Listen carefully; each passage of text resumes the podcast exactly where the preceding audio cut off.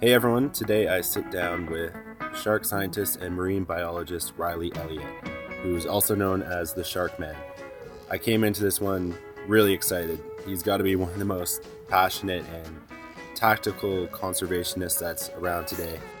Riley has played a massive part in ending the Western Australian shark cull and also the banning of shark finning in New Zealand. And what I love most about Riley is his practical approach to conservation. He doesn't just go out and complain about things, he always offers an alternative solution that's better than the current one. In this episode, we talk about how Riley got started in marine biology, what his time studying in South Africa was like, watching the great whites poach seals all day and then surfing in the exact same waters that evening, and his formula to create change in political policies, and then just life in general. I had so much fun chatting with him, and I have huge, huge respect for the work that he and his team have done. So, yeah, let's get into it. Here's my chat with shark scientist Riley Elliott.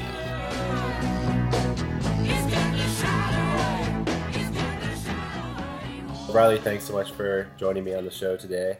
I've been following your work for a long time now. For people that don't know who you are and what you do, can you give us a little rundown? Yeah, well, firstly, thank you for having me on here. It's uh, it's great to have these platforms like yours to share information from the other side of the world so other people can hear it. Um, but you know, put it short, my name's Riley Elliott. I'm a shark scientist, but um, you know, I like to see my marine biology, you know, aspect of my life just being one one point of it. You know, I I used to study dolphins. Um, I used to study the most, you know, loved animal there is around, and um, I got into sharks because I was a surfer who was scared of the man in the grey suit underneath us.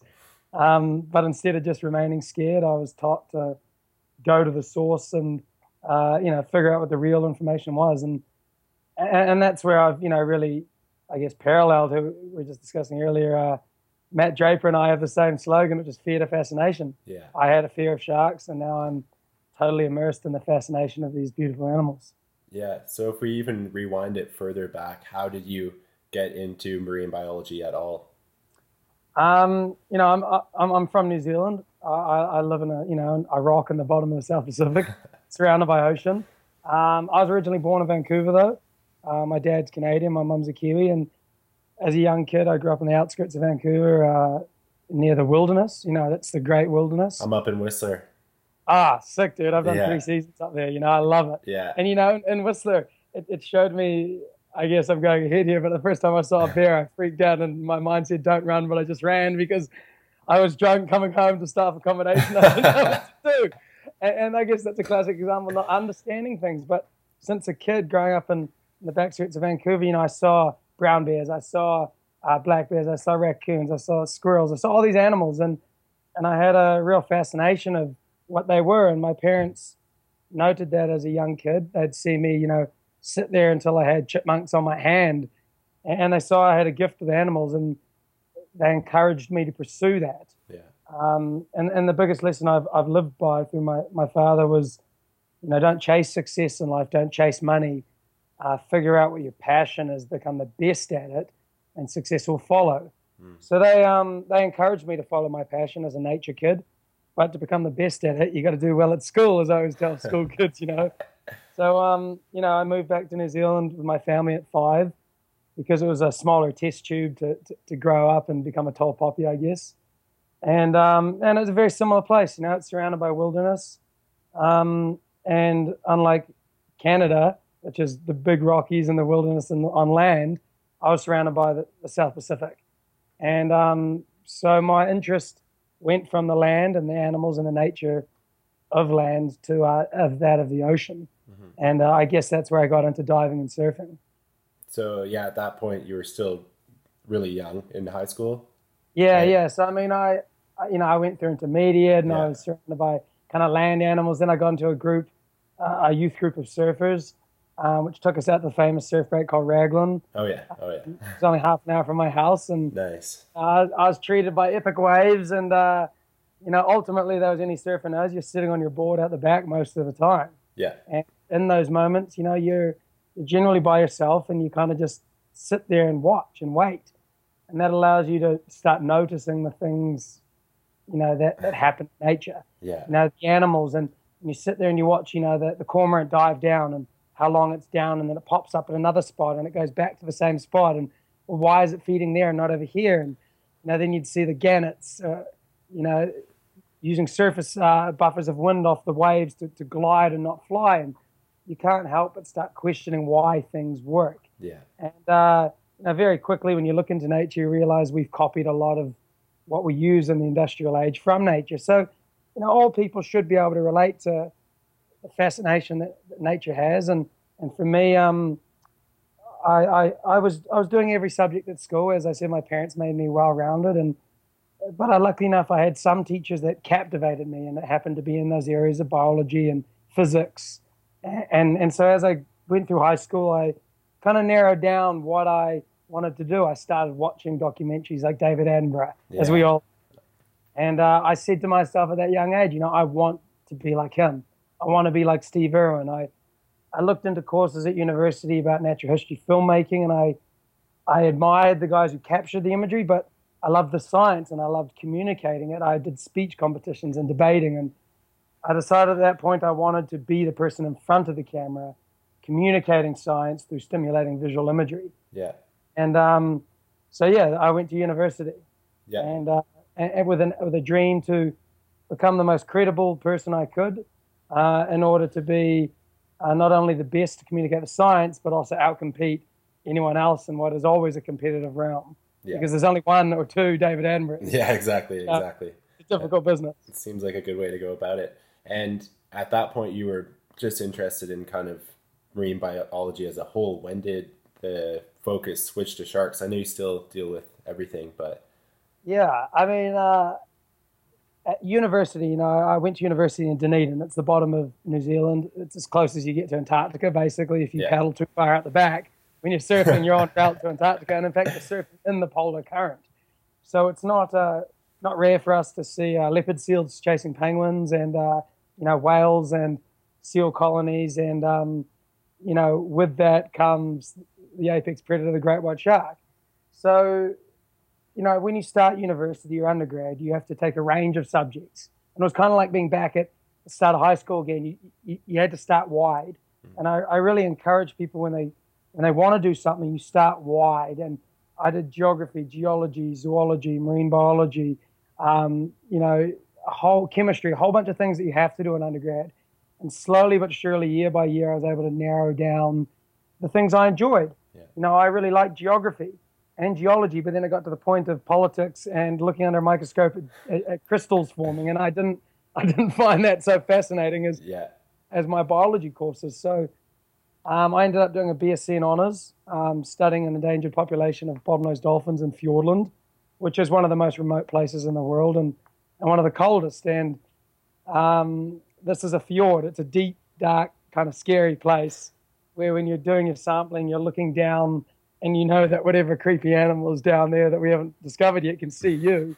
You can't see it. So, in the back of my head, as well as surfing, you know, every day down there, I just had this, you know, this this this humble um, respect of we're not supposed to be there. I've got that too right now. Yeah, yeah, we're a relative astronaut in these, especially when you go to these remote places. And I was well aware that there's great whites around there. Um, so I say to people that at that stage, the only formal, and I have my fingers up here in is formal education of sharks I had, like most people, was the movie Jaws. And so now everyone's on point with me. Everyone understands the understanding I was at at that point, which yeah. was a fictitious movie, very much influenced the way I felt about sharks. And uh, basically, that was that I was shit scared of them. Mm-hmm. Uh, so one day, I was I was scuba diving and I looked down into these dark depths in this middle of nowhere place, on scuba and I saw that sinusoidal movement coming from the depths and yeah. and I, I, fucking shat myself, you know. and I, I, broke all the rules of scuba diving. I, I boosted five meters up instantly and yeah. got to the surface and looked down and cringe, waiting for that poster of Jaws coming up from below yeah. me. And uh, it was like a three foot long school shark coming up, just doing what it does. Absolutely harmless, obvious animal. Yeah. And uh, and I kind of laughed it off and and then as I was in the boat, kind of driving home, 100 k's back to base, I um, I felt kind of ashamed. You know, I was like, mm. what?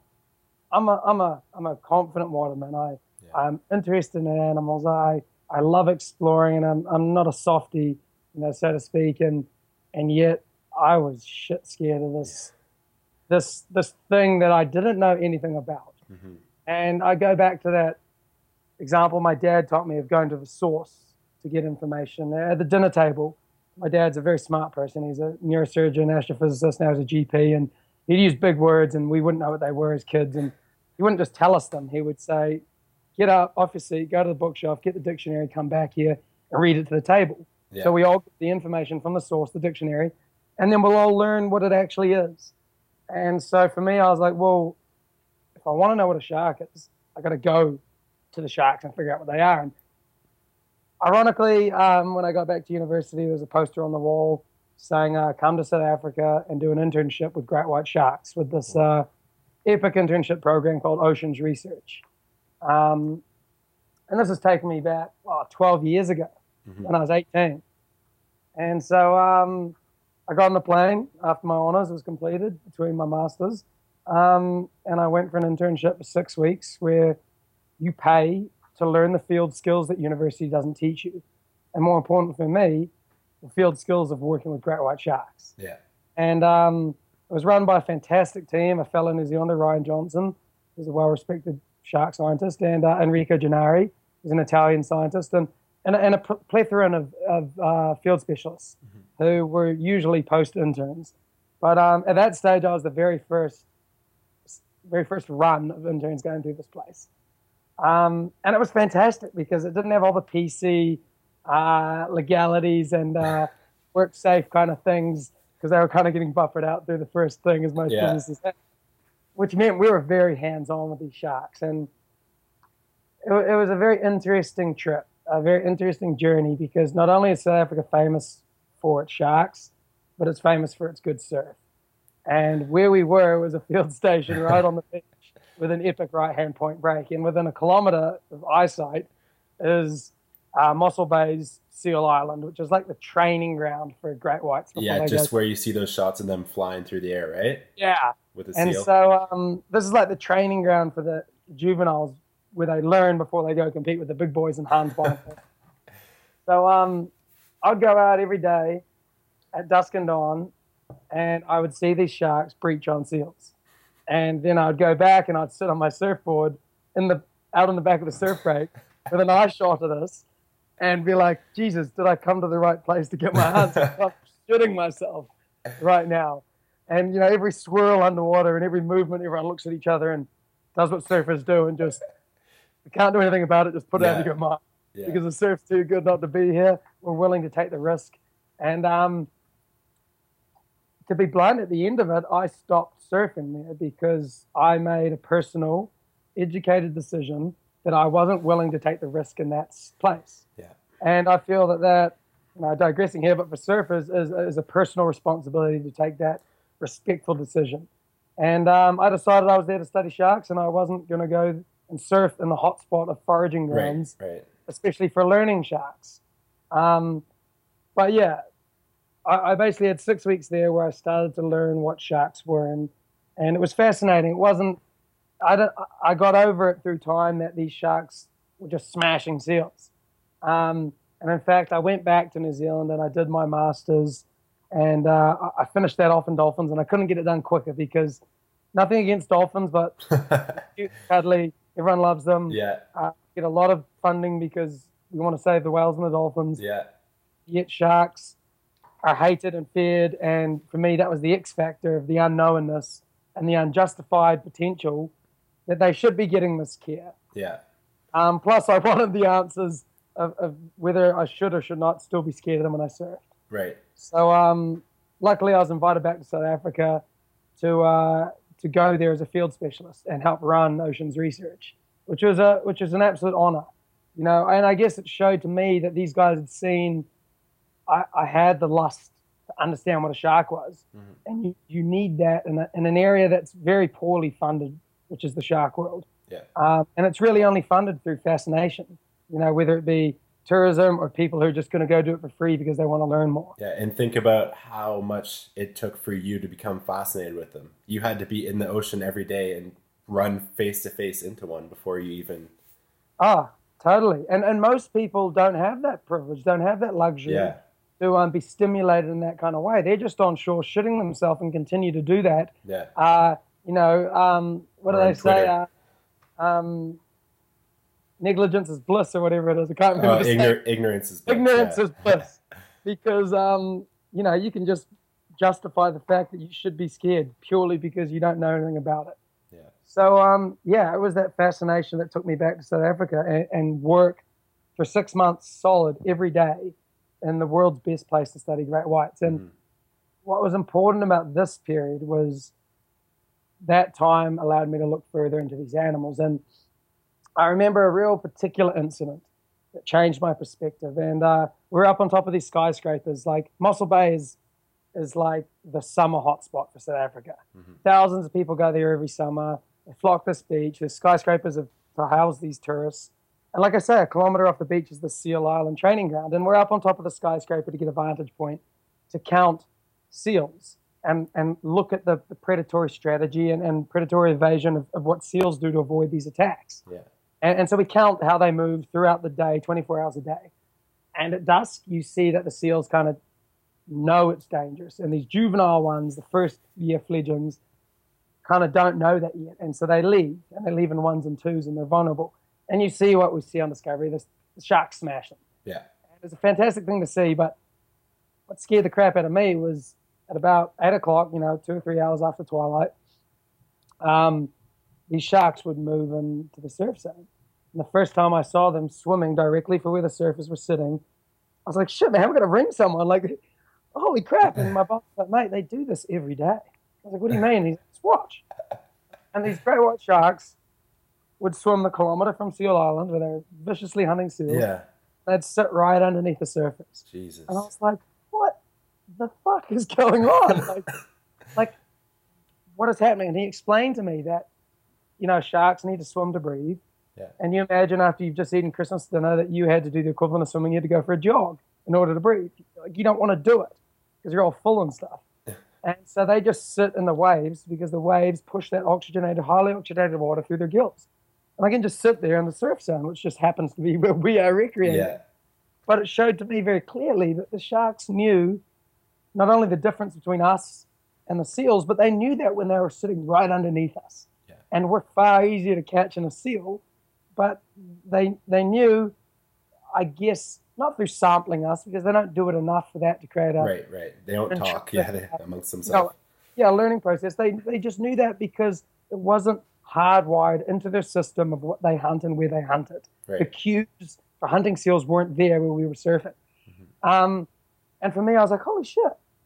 Like as a surfer, even in the absolute hot spot of where great whites should be nailing people, they're not. Mhm. And that gave me confidence in the second term of there to, to surf every day and Yeah. feel more comfortable. I mean, sure, this was a learning ground for sharks, and you expect them to make mistakes, and that didn't poise it as a very good place to, to go surfing. But I made that calculated guess, uh, calculated um, assessment this time to realize, look, the surf's worth it.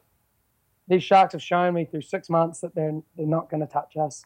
And um, in fact, you know, we're sitting under us most of the time and didn't do anything. And for me, that allowed me to surf. So that was a great learning curve. And through the six months, there was a lot more.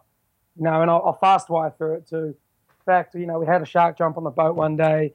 Um, we had to resuscitate it, crane it off the boat, tie it to the boat, resuscitate it, help it. We got it away. I started learning that I actually cared about these animals. Mhm. Um, and then the professionals, the day one professionals of freediving sharks, before all the ecotourism and the Yeah. let's ride and let's make it tourism.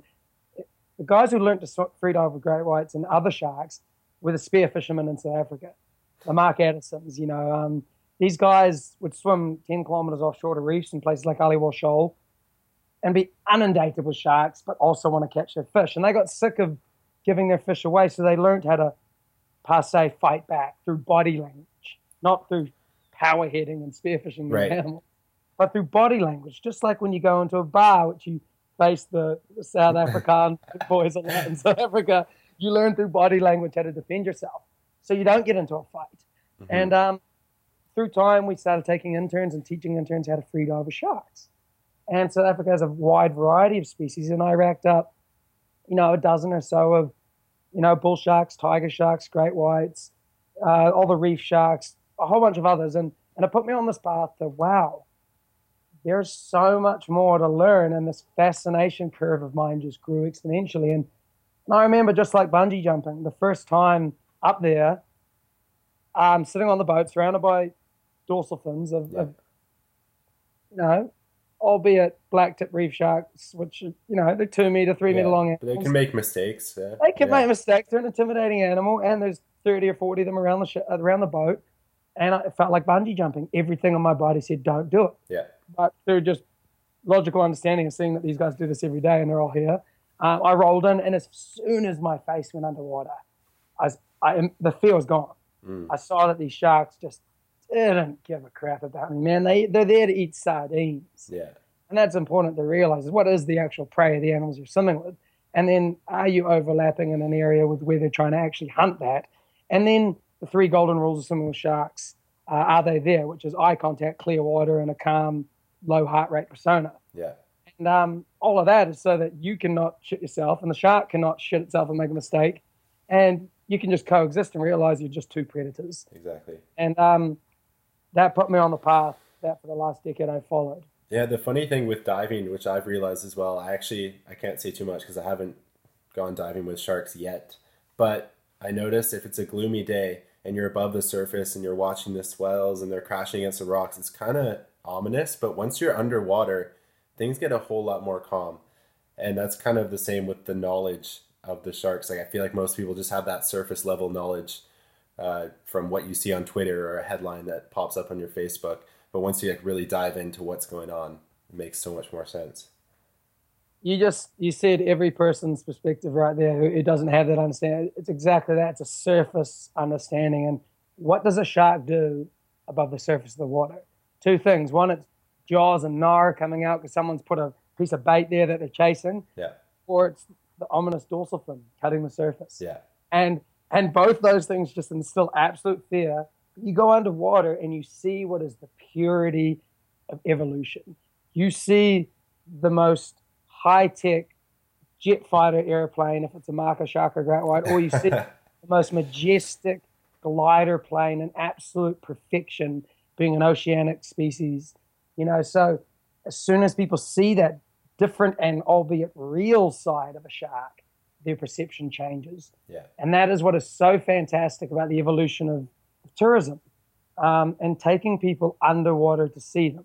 Mm-hmm. Um, it's, a, it's an instant perception changer. And then people are open through this, this, this pure observation of beauty and which evolves into respect. That there's there's far more to these animals than the surface understanding that you mentioned before. Yeah, I want to circle back to what you said earlier basically dolphins had the funding, whales had the funding essentially, but there was no, there's not too many faces to, for sharks, like people that speak for the sharks.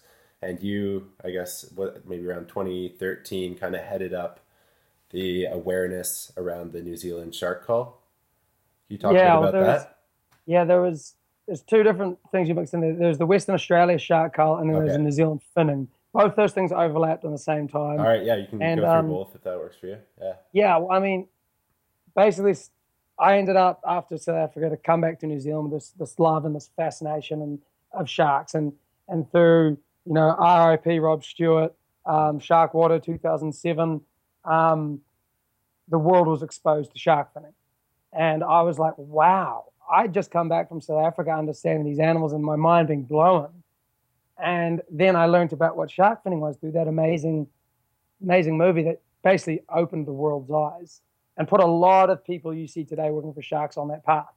And and I came back to New Zealand uh, with you know straight A's under my book. I, would always wanted to go to Ivy League school, Harvard, you know, Stanford, whatever. Um, and, and and I started looking into the literature on sharks and shark finning, and and and I realized my home country, New Zealand, was the fifth biggest exporter of shark fins in the world, and it fucking blew my mind. You'd never guess. New never. Zealand's brand is 100% pure, is green, is is we're like we take care of whales and dolphins. We're nuclear free. We're like we're the good guys, and we've got the best ocean in the world, and we do to some extent, to be honest. Yeah. But as a scientist does, you have to look into the literature, and as a marine biologist does, it's horrific when you look into fisheries, the numbers, and I I realized that you know 100 150,000 blue sharks are being finned every year. and, and sold to the Asian market. And nobody knew about it. And, and so all of a sudden, my dreams and, and, and stuff of going to Harvard and those Ivy League schools or whatever were gone because I had a personal responsibility with the skills and the tool set and the academic ability I had accumulated over the years to do something in my backyard. Mm-hmm. Um, and Kiwis are very, very proud of our backyard. And to be honest, we're very respectful of it. And I knew that New Zealanders would not stand for this. And it was only because they didn't know about it um, that it was going on. So now I'm in a position of wanting to do my PhD on this issue. But the only way you study these animals is by putting satellite tags on them, which is incredibly expensive. And I knew that funding was going to be an issue.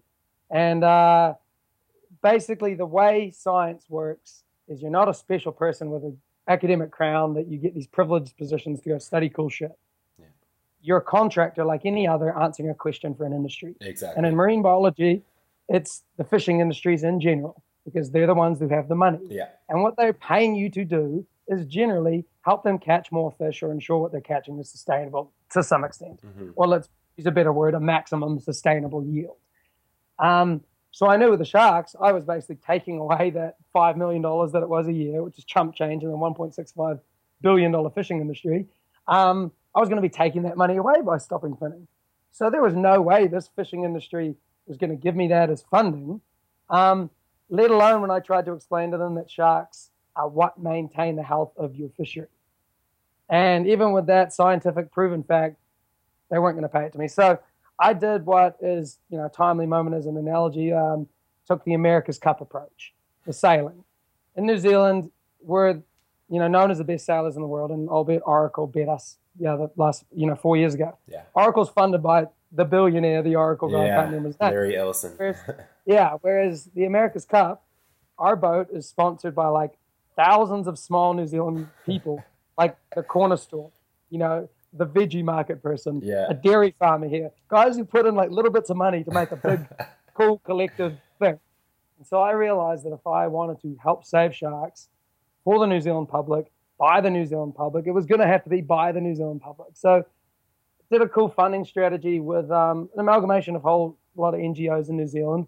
And we formed a collective called the New Zealand Shark Alliance, where my science was kind of the backbone to justifying the protection of these animals and the scientific credibility to back it. And these NGOs help bring the awareness to the way to do that. And that was to tell the shark story and do that through satellite tagging them. And so people started funding um, satellite tags and naming them after their kid, their grandma, a loved one, whatever. And I would help personalize these animals to tell, you know, what Jimmy the shark had done and what he was doing every day. And, yeah. and as they yeah. migrate, give the live platform kind of what they were doing. And, and through time, showed people and the government that these sharks were not New Zealand sharks, but they in fact went to the equator and back every year. Yeah. And that they're migrating through places like Polynesia, which culturally have a massive respect for sharks. And in fact, we're protecting them, stopping finning. And New Zealand is kind of a big brother to, to Polynesia uh, because we have the funding ability to help them in small, you know, developing nations. And yet we were being the bad boys here. We were killing their cultural animals of importance. And that was a huge political, you know, thumbs up for us. And um, then also, you know, in the background, I was doing the, the research and showing the ecological importance of sharks and um, their migration routes, of critical habitat use, the amount of numbers we were killing, and showed actually that New Zealand was a birthing and breeding ground for not only the blue shark in New Zealand, but the South Pacific population. Yeah. So all these pieces came together basically to bring up a great argument to stop the government finning sharks. Mm-hmm. And the world had done similar things around around the globe in similar ways. And um, basically, the government was like, "Yeah, cool, we'll do it, but you know, phase it in over three years, and yeah, we have to show a fisherman how to cut a shark free." And that was, you can feel the emotion here, and I, I, it brings it up every time I talk about this in public. I was I was exhausted. Conservation work is hard work. Yeah. And I said, I need some time off, you know, and and I looked overseas and Western Australia shark cull popped up. And, oh God! And, and, so I was like, "Shit, here's, here's my time off." Vacation know? time. Totally, dude. And um, basically, long story short, there was the Western Australia marine biologists are largely employed by their big fisheries, their government, and they were responsible for doing shark population things in a way that was a you know good to maintain stocks and ensure ocean sustainability. And the, the Western Australia government and the Australian government in general was very good at funding tagging studies of great whites in particular. They had smart buoys. They were they were doing some of the best tagging work in the world.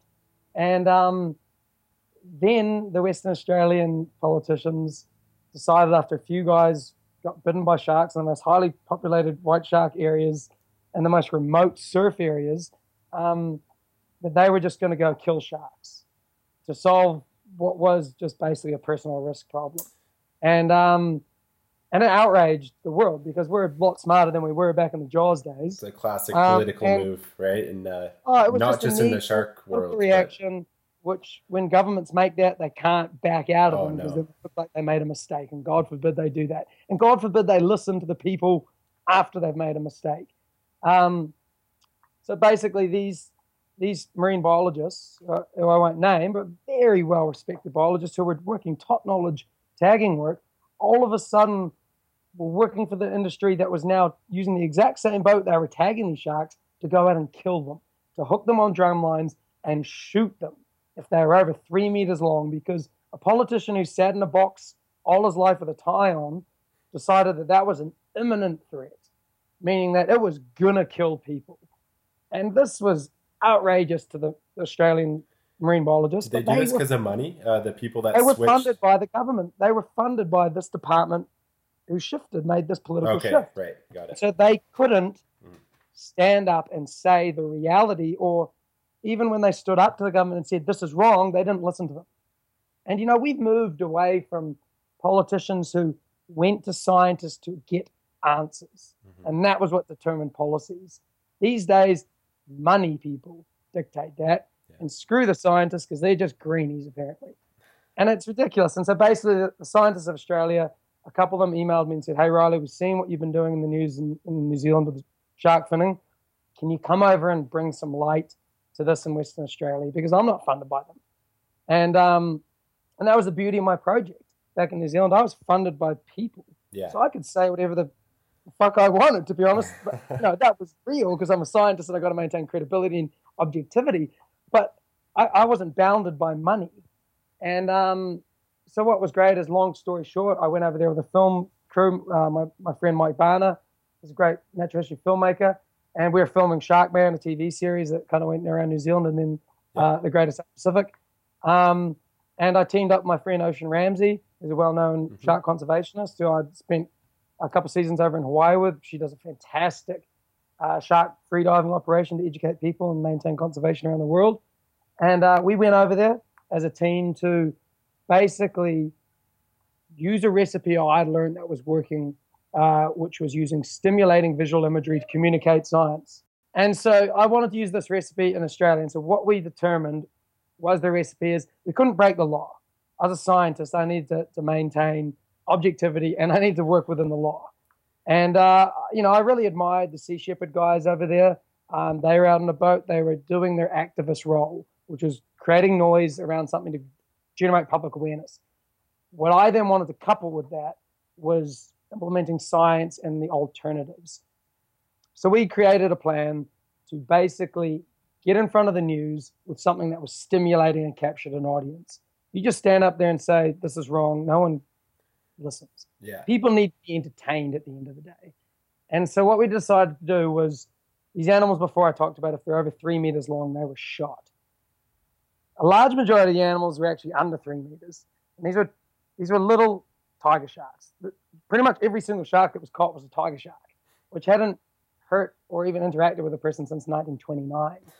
And um, they were they were releasing these these tiger sharks, these juveniles, and they were basically left for dead. They were been on a hook for 12 hours. Um, they they would have a hook that was three feet long through their head, and they were basically exhausted or, or mortally wounded. So how and, does that uh, work? Sorry, do they they drag a big line behind the boat and just troll? Nah, so these? what they do? So there's so there's so much information to kind of cover. I yeah, you can just give me a really quick. But basically, the government to kill the sharks, they set drum lines, which is basically an anchor with a float with a big motherfucker hook and a big piece of bait on it. And they did this all along the most popular beaches in Western Australia, which for number one is crazy because all of a sudden you're luring animals in with bait and they're expecting food. And what if they don't go by the food and they encounter a person first? Um, secondly, Australia implemented shark, uh, not Australia, Hawaii implemented a 30 year shark cull from 1964 to the mid 80s, I think. And they proved through science it did nothing to reduce the risk of shark attack. So shark cull was scientifically proven not to reduce the risk of shark attack. Yet here we are in Western Australia and they're implementing a shark cull approach. So they basically set hooks, they catch these sharks, yeah. and these hooks are strung along, you know, 100 kilometers of beach. And this fisheries boat that used to tag the sharks was now going along with the same poor guys who worked on the tagging boat, and they were monitoring these things, but only two trips a day. Yeah. So one in the morning and one at night. And so that means if a shark was caught in the morning at one end that they just checked, he wouldn't be seen or she wouldn't be seen until the next shift. Yeah. So we'd go along this, this this drum line with this awesome couple, Andy Corbet and Laura Corbet, who were a couple with two young kids who were planning to do an overseas journey, you know, ocean lovers, and they, they found this was going on in their backyard and they invited us over and they worked tirelessly to expose us and in fact were the ones to show that these small sharks are released and left for dead. So they would take us alongside the Sea Shepherd boat and we'd monitor the drum line. And if we found a shark on the drum line, we'd call the fisheries boat and be like, look, guys, there's one on here. It's, it's, it's needlessly struggling. On this line, it was the most horrific thing to watch. And, and if it was under three meters, it, it should have been released then and there and it, to survive. These guys would be at the other end or they'd be on coffee break, no shit, sitting on the boat. And we're waiting there, and you see this boat in the distance just puttering along, doing its thing, yeah. checking line by line by line. And then they eventually get there, and this poor little shark will be dragged up on this hook. And you can Google this imagery. It's it's it's crazy. And you, in fact, you can watch my Sharkman episode on Amazon for like a dollar now. Mm-hmm. Um, on the Western Australia Cull to see this imagery. It was the worst thing I've ever seen in my life. It made me sick.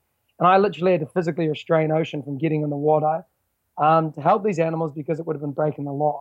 Right. And um, we knew uh, that maintaining credibility and legal approaches. They'll, they'll, use that as ammo, no problem. Exactly, and yeah. they wanted us to do it. Yeah. So basically, we we were we saw that these little ones were left, and we saw the loophole, and that we could get one of these sharks off the bottom. And I had resuscitated this great white in South Africa that jumped on the boat before by swimming it. And we knew that, unlike in South Africa, we couldn't tie it to the boat because that was against the law. It was uh, it was uh, hot, like having the shark. I can't remember what the wording was, but it was something. Yeah, and we had a, we had a legal, we had a lawyer on board to make sure we stuck off. And uh, so anyway, these guys dumped this little tiger shark back, and you see it's horrific imagery. It just sinks belly up down to the bottom. Yeah. So we jump in, and these guys, the fisheries guys, are pissing off, and they see us jump in, and they're like, they're like, we got them, we got these guys, we're going to bust them up, and we go down, we pick this little shark up off the bottom. It's just limp. We start swimming it, and they're on the megaphone like, you are breaking the law, right, right, right. My lawyer's on the other oh. megaphone. He's like, there's a marine biologist. He's right within. law, he's doing this. He's only doing this because of these negligence. You know, blah blah blah blah. This is all for the good of the shark, and and it basically was showing their negligence. And and more importantly, it was it went around the media really quickly that two people were in the water swimming with these imminent threats yeah. to save. Yeah. Why the hell would these people be doing this? Mm-hmm. Yeah. So I mean, at the time there was the surf life saving national uh, international competition going on. So there's like thousands of people on this beach. Yeah. And, and the IRBs came out and they saw what we were doing. They went back. Like, Whoa, there's like two people like swimming a shark. Like, I was like, what the fuck? Like, and then it got there's media there, and then all of a sudden, after about an hour, there's like eight news helicopters around, twenty boats around, and they're filming us like with like this team of people in the water now because it's hard work swimming a shark. And, and, and basically, I'm on one side of it, Ocean Ramsey's on the other. Yeah. We have to open its mouth to breathe for it. And it's not swimming at all. It's just like limp but like we're eye to eye with this animal. You can see its pupil moving, so we knew it was alive. And and we were so tired after that long. We we started subbing people in, and so Ocean and I, as, as a professional, each would would take a turn each right. resting, but staying there to help show people what to do. Yeah.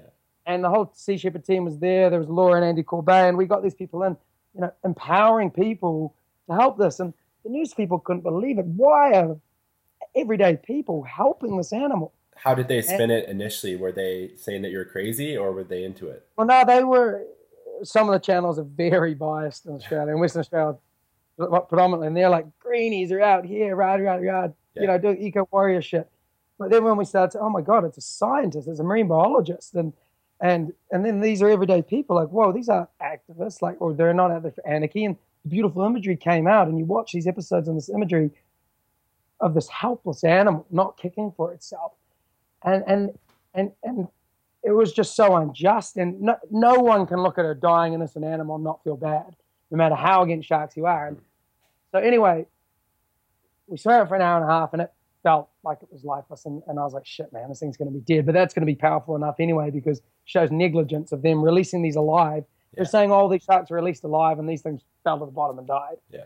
Um, so we gave it like this one like little last push off, and it was about 10 meters deep, this water, and it just sunk, you know, like started turning belly up. And I was like, fuck, know, I was like, man, that sucks. Like this thing was awesome, the cutest, coolest little raddest little dude.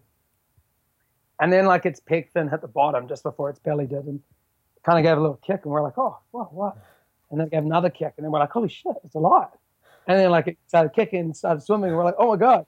And like I've seen sharks do that and then peter out, but then this thing just like got faster and faster, and we're all like, there's like 20 people in the water now just swimming on the surface, like yeah, barely keeping up with it. I used to swim for New Zealand pretty much, and me and Juan, the other ocean's um, partner, he's like an epic swimmer. We're like sprinting swimming now. We couldn't keep up with it. Yeah. It swam off. Just like oh my God, we we helped save it. And it just added that that awesome Cinderella like moment to the end of the story that gave a happy ending yeah. to what made the media story so much sweeter. And so, you know, we got back to shore and there were news teams lined up. And what was great is we weren't there to get news fame or ego or whatever. The important part was it put me as a scientist on the world stage to say, why I did that, why we did that. Yeah. And it was basically that number one, this shows the negligence. Number two, Tiger Shark hasn't touched someone since 1929. Why have they killed 160 out of 175 Tiger Sharks caught? And great whites were implemented in it, in the attacks. Um, it's because they were setting drum lines in the, out of the whale season, and the whale season is when sharks come, the great whites come. So it was this whole bullshit, they didn't know what they were doing kind of thing. Then it gave me the opportunity to say shark culls scientifically don't work. You want to be safer on your beaches? Here's a whole bunch of alternatives that are either proven, like shark spotters in South Africa, mm-hmm. or are things that are better than what you're currently using, like shark spotter planes or helicopters have a 17% chance of seeing a shark. Yeah. Whereas drones or shark spotters have a high, high, far greater opportunity and cost much less. Mm-hmm. And then there's smart buoys, there's the eco barriers, there's this, there's the um, the shark shields. You know, there's a whole plethora of things. And it just gave this massive platform to represent scientifically, objectively, and factually that the shark cull should stop. And what was fantastic was within a week, the documentary we put together that then the marine biologists of Australia themselves took to Canberra and Parliament, right. along with all the protests and the public opinion against it, made the, the policy in Western Australia stop.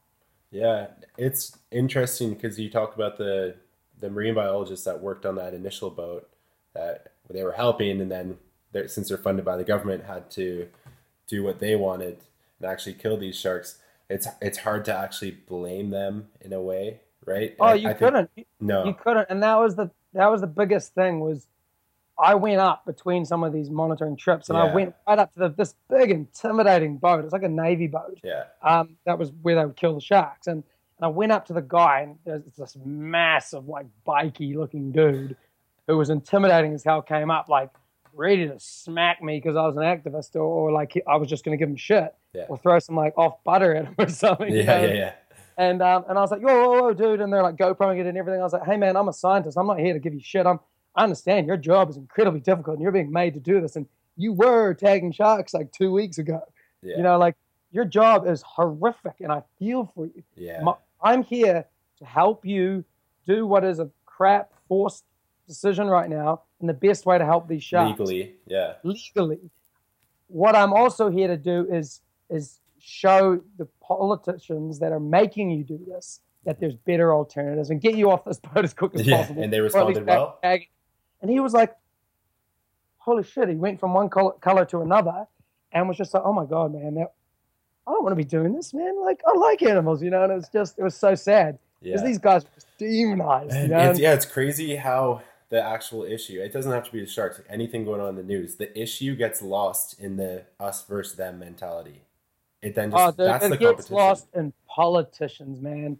What sucks and I hate about politics is in order to get into those seats, you have to rub with the right collars, money predominantly. So let's that kind of person. Whereas if you and me or any educated person of our generation, to be honest, um, who knows right and wrong, you you'd be voted in straight away by the people because things are black and white, right or wrong in most political decisions. Yet there's so many confounding factors that uh, you know make people like Donald Trump allow coal to be kicked back in and climate change things to be refused. So it's it's really frustrating. But at the end of the day, what I learned with shark finning, which by the way, when I went back to New Zealand, got banned in 2014, Yeah. um, and in the shark cull, these were two conservation victories I'd been a part of and helped contribute to, and many others contributed to them. Don't get me wrong. Um, was that one recipe worked?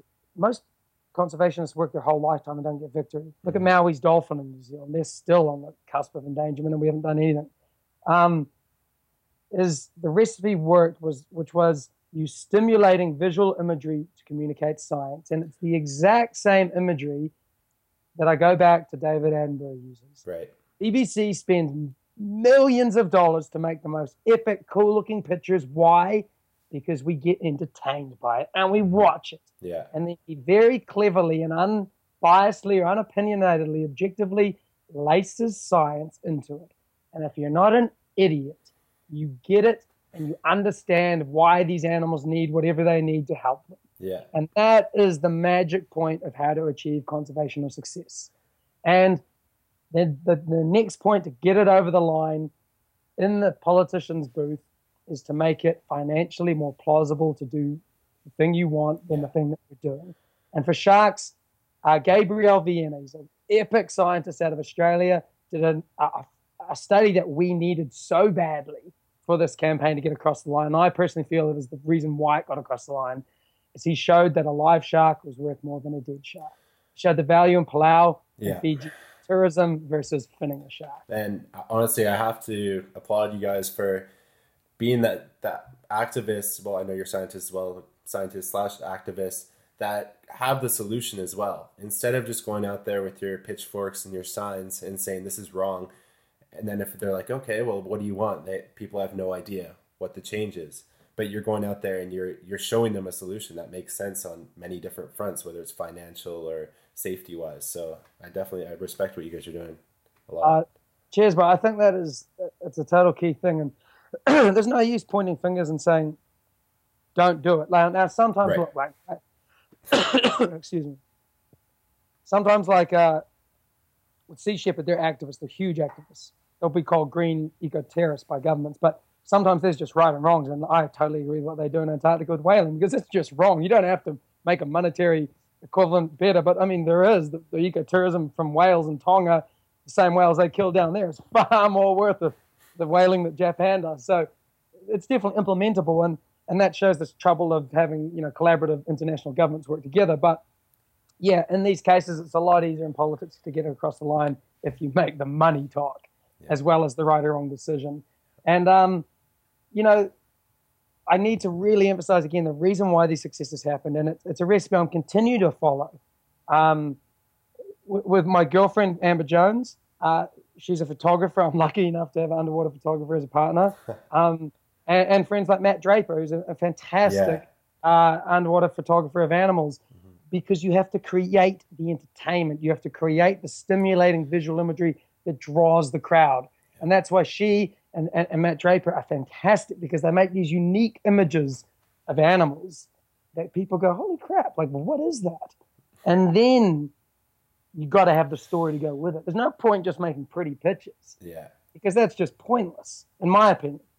And that is why I love people like Amber and Matt Draper and various people I work with around the world who make the pictures but have the stories to go with them, mm-hmm. which is why I hate, and with a passion, the direction social media has gone with and I'm just really pigeonholing this, but right. hot chicks in a G string on a beach with 5 million followers earning $20,000 a post. Because to be honest, look, guys, we're all the same. We love tits and ass. And look, I follow some of them because shit, man, it's a bit better than watching dead dolphins or something every second post. But it pisses me off that there's not more Leonardo DiCaprios out there who have the world stage, they have the money, and they, they use their power and their voice to put it in the right direction. And people like him, every millionaire, billionaire, every rich politician, every rich philanthropist, whatever, should be doing that. Because at the end of the day, it is simple as sharks are the garbage men and the doctors of the sea. Mhm. They maintain the stability of those ecosystems. And it's a debated point, but it's a good one. Every second breath of air we breathe comes from the ocean. Yeah. Yeah. So fuck, man. It's blunt as that, and I love swearing because it makes people realize real person. Snap out of it. Yeah. person. Yeah. Snap out of it, man. Yeah. It's like it's not rocket science. And Yeah. go fucking swim with one because then you'll love it and you'll see how awesome they are if you want an excuse to help protect them. Yeah. The the funny thing with Leo and that documentary, I, I respect what he did and it's obviously an important message, but the contrast between what he said and how he acts in his life definitely catches me a little bit in a weird way. Ah, I mean, totally. Like, not everyone's perfect. I mean, geez, imagine being that guy. How difficult it would Yeah. be. Yeah. What I mean, like, like, like anyone, you can judge anyone. I'm, I work in the shark circle of people, and it's a hugely egotistical area. Yeah. Um, because number one, it's small. Number two, it's competitive. Mhm. And number three, there's no money unless you get on the stage. Um, so it's very difficult. But so there's a lot of bitching, you know. Yeah. And uh, I very much, I whether it's the Kiwi in me or the way my mum brought me up, I really try and be nice to everybody. Yeah. Yeah. Because you know, there's no point. If someone does something one way, cool. I'm not going to give them shit about it, but I'm going to do it my way, and hopefully that will sustainably be seen as the right way because it's faultless, and I'm not pissing anyone off, Mhm. and uh, it'll, it'll sustain more than something else. But I, I just brought Leo up because he's just the biggest name Yeah. of this kind of things, and he stood up in front of Congress and the international stage, and you know, put his, his money where his mouth was. Yeah. Um, you know, there's heaps of others. The Richard Bransons, like you know, a whole bunch of these guys. But Mhm. I really encourage. Like Matt Draper went overseas recently with his, his photography, and he went to LA. You know, the biggest circus in the world. And he and he's not the kind of guy that likes that kind of show. I He's a- know, he's I a- can tell. he's a- he's- yeah, he's a builder who like became this photographer who had a skill and a passion, has followed it down a path that has taken him to places that he's not used to rubbing shoulders with the richest families in the world. And but he did it because he saw that it was a chance to get his his imagery and his message out there. yeah.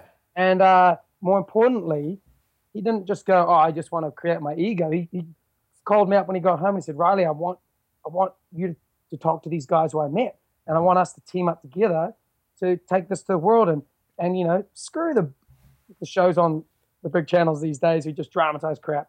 No one watches that stuff anyway. We're all about internet and Red Bull Media, and let's just make a mm-hmm. platform and let's use imagery to create the science, like you always say. And we share this theater fascination thing, and like let's work with these biggest guys to help back us through the highest corporate chains, not because of the money, but the money does let you explore and show these areas that you need to get to where there's no money to help us do it in the first place. But more importantly, it educates the top guys with the money who do have that trickle down effect, not only through their financial decisions on governments. Like look at Richard Branson when he says Virgin ain't going to fly shark fins anymore. Yeah. He controls a hell of a lot of money in airways and a hell of a lot of corporate pull. You educate more of those top guys, um, and, you're going to have a far bigger effect in convincing the people you're preaching to the choir with who already know that your answer is, you know, in line with theirs. Yeah, it's a really good attitude to have. Like you said, things won't be perfect. The solution won't be perfect, but even just these little changes that people can make, it, it'll all add up, especially if it's coming from the higher ups. Yeah. Um, so man, it's I mean, geez, we've gone back and forth and ins and outs, but it's Yeah. it's this, and you can feel my passion, I guess, as Oh, well. That, Hell yeah, I can, man. well, I mean, that's yeah, I talk to schools. it's getting me lot. excited about it. Yeah. I'm like, Well, we need to pack up the man- cameras and let's go. Yeah. well, you you gotta have persistence to achieve anything that's difficult, and unfortunately, saving animals in the world, which take up habitat that we want to make money from, Yeah. is uh, is a is a difficult thing, and it requires persistence, and you have to have passion for that. And I I go to these school kids, and I And, and I see these, you know, eight year olds, and I'm like, what do you guys want to be? And they're like, I want to study sharks, or I want to study animals, Right. or I want to be a marine biologist. And we all, I'm sure, at some stage as a kid, wanted to work with animals. Because why? Because it's just fucking cool, man. We're from nature, you know. And unfortunately, society kind of demands that we need some, you know, that, real that jobs. gets smashed out of you pretty quickly. As, smashed out of you pretty quick. Why? Because you need to get a real job and get money, and and it sucks. And I tell these kids what my dad told me, and I just say, man, find your passion, Yeah, whatever it is. Find your passion. doesn't matter if it's music, it's art, it's animals, it's whatever. Find your passion. Generally, what your passion is will be something that's difficult to make a job out of yeah, because it's it's it's encouraging, it's fun, it's going to make you feel good, it's going to let you feel a fulfilled life. Not many people let themselves have that because monetary jobs pay you good money. Why? Because it's shit. Or you're making money for someone else or you're doing the wrong thing. Or you're working horrible hours. Find your passion because that way you'll be able to persist through what is going to be the hard journey to give you yeah, in life. yeah, And if you can become the best at it, and the best not being like I beat everyone else, the best being you're showing people a good example or you're doing the right thing, people come around to backing that and helping that because they didn't, unfortunately, and they regrettably didn't take that path since they were a kid and they sign into the gravy train. And I think the message I'm really trying to get out to these kids and the world in general is that it's possible to move to the beach like I have in the last year from the biggest corporate city in New Zealand called Auckland, move away from the stability of a paycheck and meetings and corporations, move to the place I got used to go on holiday as a kid and live what I feel like is perceived to be a guilty and and I've gone against the grain lifestyle yeah, because I get to ex- live a fulfilling life and communicate to the world that this is how I'm living.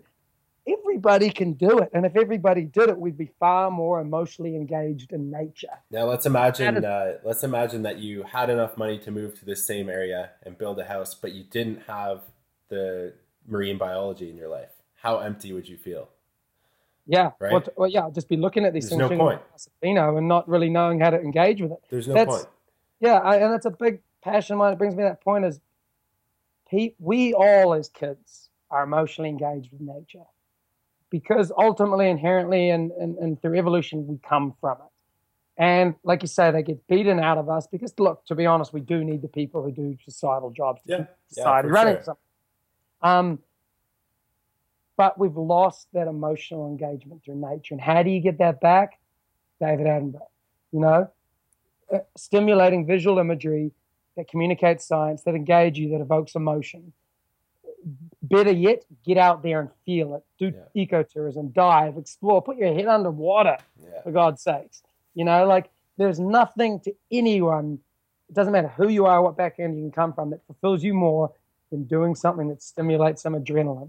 And I can tell you, yeah, you might get it from the Wolf on Wall Street with a good bank sale that went through, and yeah, but you get it way better and way more naturally by jumping off a cliff, climbing a mountain, or feeling that raw oh man, wildness. yeah. I live in Whistler, BC, like surrounded by the mountains, and every time I get up there into the backcountry, you've got avalanche danger, and it's yeah, it's really sketchy. But you get home after a day of that, and you're like, oh fuck, like I'm still here, and you just appreciate everything way more. You've got a warm ah. house and everything. It's Totally do. Especially when you've had those close calls. I mean, like I said, I can relate. I've done three seasons of Whistler. I love the place. I worked up at Horstman Hut up the top there. oh yeah, Why did I love that job so much? Because it was on the top of the mountain, man. And I worked on a barbecue out on the deck and I could see 360 the wilderness yeah, rather than, uh, you know, sitting in an office somewhere. And yeah, I got paid nine bucks an hour, but the lifestyle yeah. paid me a priceless. 100%. You know?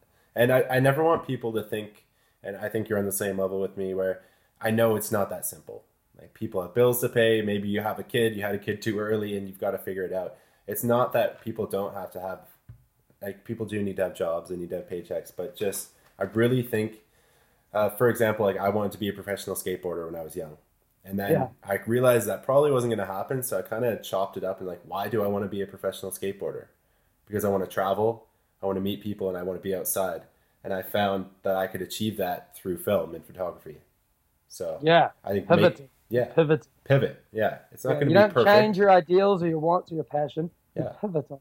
Yeah, And li- likewise, I mean, geez, I didn't realize I'm going to end up studying sharks. I'm, it's like the apex of, I could have hoped for maybe, but want to be a pro yeah, to be surfer honest? I don't, I don't, I don't know. Yeah. I don't know where my paycheck comes from tomorrow at all. How exciting you know, is that, but, though? Uh, oh, it's it's rad, and it keeps yeah. it. And to be honest, I wouldn't want it any other way because if I did, I would have a a predictable life, and that's not who I am. I like to travel, like you're saying, but more importantly, you got to give people the solutions. If you want to live a stimulating lifestyle, engage with nature, it's called a veggie garden, man. It's called learning how to, to go hunting and capturing your own meat if you yeah. eat meat. It's learning how to go back to where we came from, man, and live off the land. Yeah. And I, I loved when I was a kid the book The Hatchet. It, it was a book that of a kid who got given a hatchet and a plane crash in the BC wilderness. And man, it just evokes that childlike, let's go explore and survive and make Hell huts yeah. and traps. You know, kids don't make huts anymore. They sit on their fucking iPod and play games or whatever, you know? and the problem with that is they don't see the world around them and, and you know, it's creating diseases of, you know, heart disease or whatever, diabetes, sitting there and eating too much crap. You know, we're, we're having to mass produce food because people don't know how to grow it themselves. And there is no excuse other than laziness to not grow your own food, catch your own food, and trade your own food with others so you don't have to grow everything. Yeah. Because I was just recently in the Middle East, in Bahrain, of all places. This place is literally a Walmart in the middle of the desert. And the guys go spearfishing there. They catch their own fish. Mm-hmm. They, they've done it for millions of years. They, they, they, they grow dates and they put them under their floorboards to create juice and, and protein out of dates. I mean, people have done this for millions of years. Like, What's their happiness level over there? Yeah, and, and yeah, they're high, loving yeah. it. The guys who were not up in the skyscrapers were loving it, and they're yeah. amazing. And they could share that lifestyle with me, and I was like, wow. Especially because they weren't all terrorists like the Western society looked like, you know. it Was, they were like they taught me about their religion so much because they were they were so scathed by the westernized society of terrorism that they were just like, man, do you even know what Islam religion is? And I was like, no, to be honest, not really. And I was like, wow, that, the ideas of that align a lot more with what I've been taught in Western society. Shit, you know, you don't. You, I, am digressing, but no, no, no. It's important. Like what, yeah. what, what we've been talking about this whole time. I just keep thinking in my head, it it really applies to everything. These political battles and our knowledge of the things that we fear, which could be people and religions or sharks, and the limited knowledge that we have on it. So, yeah, it's it's perspective, and I think we aligned really quickly there on travel. I say to kids, the best thing you can do in your life is travel mm-hmm. because then you get perspective, and perspective gives an educated decision on whether it's finding your passion, right. Whether it's making an opinion of just someone know. because they're wearing a burqa. Yeah, just know why you're making your decisions instead of like, uh, being pushed. Relying on someone telling you yeah. information. Who's to know if that's real or not? Yeah. Just like Jaws. Yeah. Uh, anyways, I want to be respectful of your time. One more kind of question or thought. You mentioned uh, activism, conservation being super draining, and I can tell by your crazy passion that it probably bleeds into your personal life. Like, do you ever do you experience burnout pretty often from it? Yeah, yeah, totally, man. When I was the biggest example of it was when I signed up for my PhD and my supervisor. I had straight A's, but at the time we were more interested in getting wealthy student immigration into the country than support our own people doing stuff for our own country. And he said to me, Can you do this without a scholarship? And I said, Yeah. Didn't even think about how. And the story of finance of funding the project, let alone to how to fund myself, feed myself, because funding for projects don't feed you or pay your rent. That's like a yeah. quasi conflict of interest, you know. um, that was that became the most difficult thing. And I've done the hard yards. I've lived like a student for ten years. That doesn't mean like I'm a povo person. It just meant I had to rely on the skills and the trades I had, which number one was feeding myself from the ocean and the land, and number two was being a people's person and trading experiences for financial assistance. And I had some great philanthropists who helped me, but the ability not to support yourself is a hugely stressful thing. And you brought it up about paying the bills and kids and whatever. I don't have kids, but I got bills and I got realities. And, yeah. and at 25, to be having to like go back to my parents and be like, man, I need $300 a week to cover rent. And that was shit. You know, mm-hmm. it sucked. And I was trying to grow. And I'm 30 now. And that's why people don't finish PhDs because money becomes a real issue. Um, and I'm just at the end of finishing my PhD. And let's cross my fingers the next couple of months I do. But um, man, I'm a very honest person. Like I had, you know, mild anxiety, depression, you know, like a lot of people who go into these difficult worlds have it. Like yeah. there's a reason why artists, I'm not calling myself an artist, but artists do heaps of drugs and, and, and drink and become alcoholics is they're giving all their emotional energy to other people. And after I do a speech or a, a school talk or a, a, TED talk or whatever, you're drained mm-hmm. because I saw a behavioral biologist of people one day in a, in a in the green room of an interview place. She, she hadn't even talked to me. She didn't even know who I was. And she just said to me, Hey, mate, you look like you're spreading your squid tentacles way too far. Yeah. And you're giving everyone your energy, not saving any for yourself. And I was like, I don't even know who you are. But Jesus Christ, it's exactly what it felt like. And and I'm the biggest person. We see it in New Zealand, though, rugby players who advocate, you know, depression or yeah. uh, anxiety or just burnout. And, um, you know, I'm a student, man. I I partied a lot. I I went down that road for a while. I went. I had to leave Whistler the third season because I didn't yeah, want to yeah. just keep using that lifestyle as an escape from reality. Um, and so the point being is, yeah, it's it's tough, man, but life's not easy. No, especially when you're doing the right thing. And if you if you're a good person, generally things work out for you because people will help you, especially if you're doing the right thing. Yeah. And I don't like relying on hope or promoting hope, but I'm seeing change in the world, and it's predominantly that younger generation is expecting in politics, in policies, that their world is should be being taken care of because why shouldn't it? Hmm. And to bring it right back to the start, it's because they watch Finding Nemo and not Jaws. Yeah. And that gives them a different perspective and therefore a different opinion and uh, expectation of the world. And that I hope, and I use that word lightly because I don't like to rely on it, as okay. I said.